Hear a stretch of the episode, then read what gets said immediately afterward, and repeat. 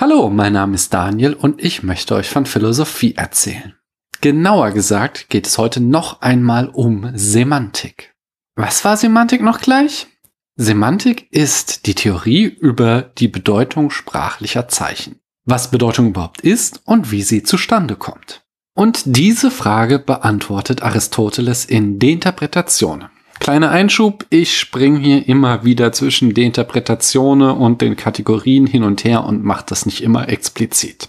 Aber da beide Bücher zusammen nur auf etwa 70 Seiten kommen, snackt ihr die am besten mal an einem verregneten Sonntagnachmittag weg. Aristoteles sagt jedenfalls, dass Wörter aufgrund von Konventionen ihre Bedeutungen erhalten und Bedeutungen nicht natürlich sind, so wie Platon das noch glaubte. Erneute schamlose Werbung. Hört nochmal meine Folge zu Platons Sprachphilosophie. Aristoteles Argument jedenfalls dafür, dass Bedeutung konventionell und nicht natürlich ist, auch Tiere können artikulierte Laute von sich geben, diese haben aber keine Bedeutung. An dieser Stelle muss ich bereits ein erstes Mal widersprechen, als wäre ich ein Faktenchecker, der über jeden zweiten Satz von Armin Laschet verzweifelt. Denn Hadumut Bußmann definiert in ihrem Lexikon der Sprachwissenschaft Artikulation als zur Bildung von Sprachlauten intentional gesteuerte und koordinierte Bewegung der Sprechwerkzeuge Atemapparat, Kehlkopf, Nasenhöhle und Mundhöhle. Wisst ihr Bescheid. Tiere sind in der Lage,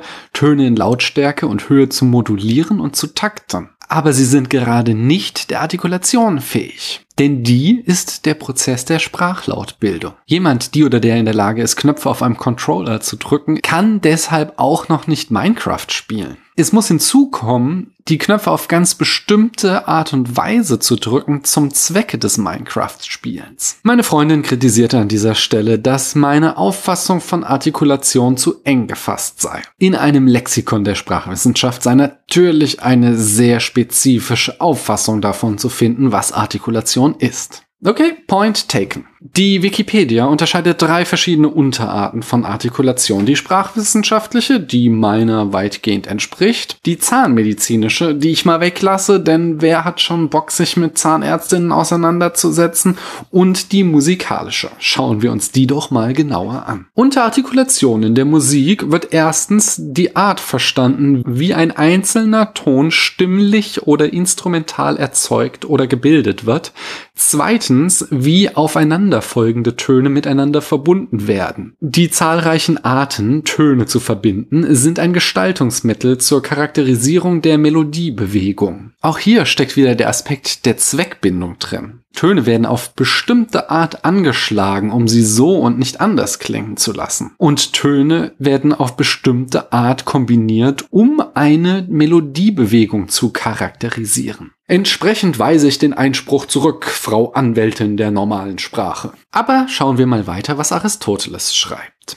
Ari macht klar, dass Worte immer nur als Ganzes eine bestimmte Bedeutung haben. Wenn wir uns etwa Hundekuchen ansehen, dann hat dieses Wort eine andere Bedeutung als die Teile Hunde und Kuchen. Denn beim Erdbeerkuchen sind Erdbeeren im Kuchen und beim Hundekuchen keine Hunde. Was Aristoteles hier beschreibt, ist ein erster Ansatz dessen, was später das Frege-Prinzip der Bedeutung oder auch das Kompositionsprinzip genannt werden sollte. Der Name Frege-Prinzip kommt daher, dass der Philosoph und Logiker, dessen Eltern ihn leider besoffen taufen ließen, Gottlob Frege dieses Prinzip ausformuliert hat. Demnach ergibt sich die Bedeutung eines Wortes erst aus dem Kontext höherer semantischer Einheiten. In Aristoteles Beispiel ergibt sich die Bedeutung für Hunde gemacht aus dem Kompositum Hundekuchen. Man könnte aber auch noch einen Schritt weiter gehen, denn wenn zum Beispiel aus dem Satz oder einem noch größeren semantischen Kontext klar würde, dass wir uns in Ostasien befinden, dann könnte sich die Bedeutung von Hundekuchen erneut wandeln. Da mir aber Kuchen mit Hunden, Kühen oder Schweinen drin als Vegetarier zu unappetitlich sind, gehen wir lieber weiter und schauen, was Aristoteles sonst noch so schreibt. Nach Aristoteles sind Äußerungen der Stimme Symbole für die Eindrücke der Seele. Das Geschriebene wiederum ist Symbol für das Gesprochene. Das sind so zwei Sätze, die die Sprachphilosophie noch jahrtausende lang ganz kirre machen werden. Was die Eindrücke der Seele sind und ob sie wirklich der Grund sind für Bedeutung, ist ein wesentliches Beschäftigungsfeld dieser philosophischen Disziplin. Nicht weniger spannend für Philosophie und Sprachwissenschaft sollte werden, in welchem Verhältnis Sprache und Schrift zueinander stehen. Spoiler, so einfach wie Aristoteles sich das vorstellt, ist es nicht. Denn es gibt zum Beispiel logographische Schriften wie das Chinesische, die Bedeutungen direkt abbilden, ohne einen Umweg über die gesprochene Sprache zu machen. Zumindest trägt Aristoteles der Tatsache Rechnung, dass es verschiedene Sprachen und Schriftsysteme gibt. Denn er schreibt, während sich Sprachen und Schriften unterscheiden können, sind die Seeleneindrücke bei allen Menschen gleich. Die Dinge, von denen sie Eindrücke sind, sind ebenfalls gleich. Puh, das ist jetzt ein Satz, der mit 2300 Jahren Abstand ohne Schnaps nur schwer ernst zu nehmen ist. Aristoteles schreibt, dass die seelischen Eindrücke den Dingen ähnlich sind. Das scheint ein Konzept von inneren Bildern zu sein. Auch wenn Nelson Goodman wegen des Konzepts der Ähnlichkeit und Gilbert Ryle wegen der Metapher vom Bild im Kopf gerade heftig in ihren Gräbern rotieren. Abgesehen davon, was Aristoteles hier macht, ist eine klassische metaphysische Unterstellung. Ari nimmt Seeleneindrücke einfach an und spekuliert heftig über sie, ohne das irgendwie zu begründen. Wir müssen nur eine Frage stellen, um das Ganze so leicht zu Fall zu bringen, als wäre es ein neuer Todesstern des Imperiums. Was ist mit Worten, die nichts Wahrnehmbares bezeichnen? Welchen seelischen Eindruck haben die? Wie sieht der Seeleneindruck von Demokratie, von Philosophie oder von Liebe aus? Obendrein trampelt Aristoteles hier einmal über die Qualia-Debatte, als wäre sie Rebel Scum und er ein ATAT. Woher will er denn wissen, dass mein Seeleneindruck und deiner gleich sind? Hier landen wir am Grunde wieder bei Wittgensteins Privatsprachenargument. Hört euch am besten nochmal meine Folge dazu an. Aber in Kürze so viel. Wittgenstein entwirft das Bild vom Käfer in der Schachtel. Stell dir vor, deine Seeleneindrücke wären ein Käfer in einer Schachtel. Wesentlich ist nun, dass jeder und jede nur in seine oder ihre Schachtel gucken kann und nur vom Blick seines oder ihres Käfers weiß, was ein Käfer ist. Wir können uns da nie sicher sein, ob dein Käfer genauso aussieht wie mein Käfer. Es könnte sogar sein, dass sich unsere Käfer verändern und wir das gar nicht mitkriegen. Das mit dem Verändern ist jetzt kompliziert. Hört euch die Folge an, dann wird einiges klarer. Wittgenstein plädiert nun dafür, dass wir diesen Knoten lösen, indem wir den Käfer einfach aus der Gleichung streichen und eine andere Erklärung dafür finden, wie Bedeutungen zustande kommen. Denn es ist ja egal, wie dein Käfer und mein Käfer aussieht. Fakt ist, das Wort Käfer hat eine Bedeutung. Aber es sollte noch über 2000 Jahre dauern, bis Wittgenstein überhaupt geboren wurde.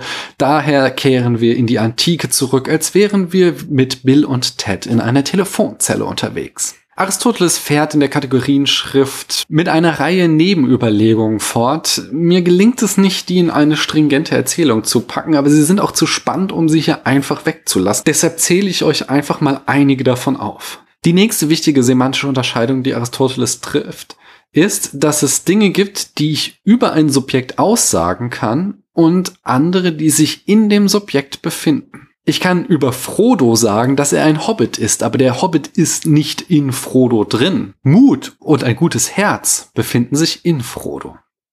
Aristoteles macht das nicht explizit, aber bei meinem Beispiel fällt mir auf, dass Frodo eine Substanz ist, also in die Wortkategorie Substanz fällt, während hingegen Mut und ein gutes Herz in die Kategorie der Qualität fallen. Die Frage, die sich mir stellt, sind generell nur Qualitäten in Substanzen, beziehungsweise können sie in etwas sein? Denn nicht jede Qualität ist in etwas. Wenn ich rot bin, dann ist die Röte ja nicht in mir, oder? Andererseits ist es doch auch nur eine Metapher, dass der Mut in mir ist, denn Mut zeigt sich ja in meinen Handlungen. Aber meine Haus- und Hofpsychologin hat an dieser Stelle interveniert und sich dagegen ausgesprochen, dass in mir sein von Mut als bloße Metapher abzutun. Denn Mut ist zwar nicht als irgendein Ding in mir drin, aber es ist eine Charaktereigenschaft. Als solche ist Mut ein relativ stabiles Merkmal, das sich über einen langen Zeitraum meines Lebens in meinen Handlungen zeigen wird. Es ist Teil meiner Persönlichkeit, macht mich aus und ist auch in meinem Gehirn verankert. Aristoteles will aber eh auf einen anderen Punkt hinaus. Er betont gerade die Substanzen und dass die nicht in einem Ding drin sind aber von einem Ding ausgesagt werden können. Über mich lässt sich aussagen, dass ich ein Mensch bin. Hoffe ich zumindest. Aber der Mensch ist nicht in mir drin. Das wird uns noch in Zukunft im Rahmen der Metaphysik beschäftigen. Vermute ich. Denn um uns noch komplett zu verwirren, sagt Aristoteles schließlich, dass nicht nur Substanzen nicht in Dingen drin sind, sondern nur über sie ausgesagt werden können, denn das gelte auch für andere Arten von Prädikaten ich weiß echt nicht, was ich damit anfangen soll. Ich glaube, das sind Probleme, die dadurch entstehen, dass die Sprache feiert, um noch einmal Wittgenstein heraufzubeschwören. Und um auch noch den großen Philosophen Herrn Lehmann zu zitieren, das bringt jetzt hier alles nix. Aber wie schon gesagt, mit dieser Art von Problemen beschäftigen wir uns intensiver, wenn wir in ein paar Wochen, Folgen, Monaten, je nachdem, wie lange ich mich mit dieser Logik aufhalten werde, dann von der Logik zur Metaphysik wechseln werden. Denn wie schon bei der vorletzten Folge sagte, entstehen hier so manche Probleme dadurch, dass Aristoteles nicht klar zwischen Sprache und Welt unterscheidet. Aber lasst uns schon einmal im Kopf behalten, dass Substanzen wichtig sind und dass die anderen Kategorien nur in Bezug auf Substanzen ihre Bedeutungen zu erhalten scheinen. Eng damit zusammen hängt jedenfalls die nächste Unterscheidung, die Aristoteles in den Kategorien fällt. Es ist jene zwischen Wesen und Akzidenz. Es gibt Prädikate, die einem Subjekt wesentliche Eigenschaften zusprechen. Also Eigenschaften, die es zu dem Subjekt machen, was es ist. Hamilton ist ein Musical, weil darin gesungen und getanzt wird. Und weil es für Musicals wesentlich ist, dass darin gesungen und getanzt wird. Wenn in einem Film oder Theaterstück weder Gesang noch Tanz vorkommen, dann kann es kein Musical sein. Demgegenüber gibt es auch bloß akzidentielle Prädikate. Daniel sitzt hier im Schlafanzug und tippt diese Worte in sein Handy. Die drei hier drin steckenden Prädikate, sitzend im Schlafanzug und Worte ins Handy tippen, machen sicherlich nicht das Wesen von Daniel aus. Okay, es gibt Leute, die behaupten, etwas ins Handy zu tippen sei wesentlich für mich, aber ich weiß gar nicht, wie die darauf kommen. Nicht unerwähnt lassen möchte ich ferner, dass Aristoteles die Relation entdeckt. Bei Platon hatte ich mich ja das ein oder andere Mal darüber aufgeregt, dass er nur Absolutbegriffe kennt. Etwa spricht Platon von der absoluten Größe, was überhaupt keinen Sinn macht, denn etwas ist immer nur in Bezug auf etwas anderes groß oder nicht groß. Aristoteles kritisiert das hier ebenfalls und macht das schön klar anhand des Prädikats voll. Wenn in meiner Wohnung 20 Leute wären, würde ich sagen, oh boy, ist das aber voll. Wenn hingegen die gleichen 20 Leute in einem Theater wären, würden wir sagen, das Theater ist leer. Dabei hat sich die absolute Zahl der Leute gar nicht verändert. Voll ist eben ein relativer Begriff und erlangt seine Bedeutung erst dadurch, dass man angibt in Bezug auf was etwas voll ist. Gut, Aristoteles schießt dann seinerseits übers Ziel hinaus, indem er anfängt, Wissenschaft als einen relativen Begriff zu definieren. Aber diesen Teil der Erörterung spare ich uns einfach komische Meinungen gibt es immer wieder. So gibt es auch Leute, die behaupten, Rough Night wäre ein lustiger Film. Der nächste Punkt ist für mich schon wieder spannender. Aristoteles stellt fest, dass Substanzen nicht mehr oder minder sein können. Man ist zum Beispiel immer zu 100 Prozent Mensch und nicht nur bis zu einem bestimmten Grad. Das ist eine Feststellung, an die wir uns noch so manches Mal in der Ethik erinnern sollten. Unser Grundsatz, dass es unveräußerliche Menschenrechte gibt, baut genau darauf auf. Egal was du tust, du kannst deine Menschenrechte nicht verlieren. Denn egal wie du sonst so drauf bist, du bist immer noch ein Mensch. Rassisten und Sexisten missachten diesen Punkt massiv, indem sie oft biologistisch argumentieren. Sie sagen dann, dass Menschen gewisser Ethnie, Nationalität oder gewissen Geschlechts weniger wert sind als alte weiße Männer und dass ihnen daher weniger Rechte zustehen würden. Hört dazu noch einmal meine Rassismusfolge. Ja, ich weiß, ich wollte zur neuen Recht Rechten noch mehr Folgen machen und das Nationalismusbuch steht auch schon seit anderthalb Jahren in meinem Schrank. Corona hat dem Plan einen Strich durch die Rechnung gemacht. Bei allem Hurra, das sich auf diesen Satz herunterregnen lasse, dürfen wir den naturalistischen Fehlschluss nicht vergessen. Denn aus der Tatsache, dass jede und jeder immer zu 100% Mensch sind, folgt nicht zwingend, dass alle auch die gleichen Rechte haben sollten. In meinem Wertesystem sollten sie das natürlich, aber man kann nicht von einem Sein auf ein Sollen schließen. Ethik bleibt immer die Aushandlung der Frage, wie wir leben wollen. Aristoteles nimmt sich das, wenn auch ein weiteres Mal nicht explizit zu Herzen und spricht alten weißen Männern in seiner Ethik eine ganze Reihe von Rechten zu, die er anderen versagen will. Doch das ist eine andere Geschichte und soll ein anderes Mal erzählt werden. Einen habe ich noch. Für die Medientheorie war Aristoteles Ausführung von Bedeutung, dass Quantitäten diskret oder kontinuierlich sein können. Zahlen und Sprache etwa sind diskret. Das bedeutet aber nicht, dass sie darüber schweigen, was in Vegas passiert ist. Stattdessen heißt es, dass sie aus klar abgegrenzten Einheiten bestehen. Die für jedes Sprachverständnis notwendige Fähigkeit unseres Gehirns zu segmentieren basiert auf der Tatsache, dass Sprache aus diskreten Einheiten besteht.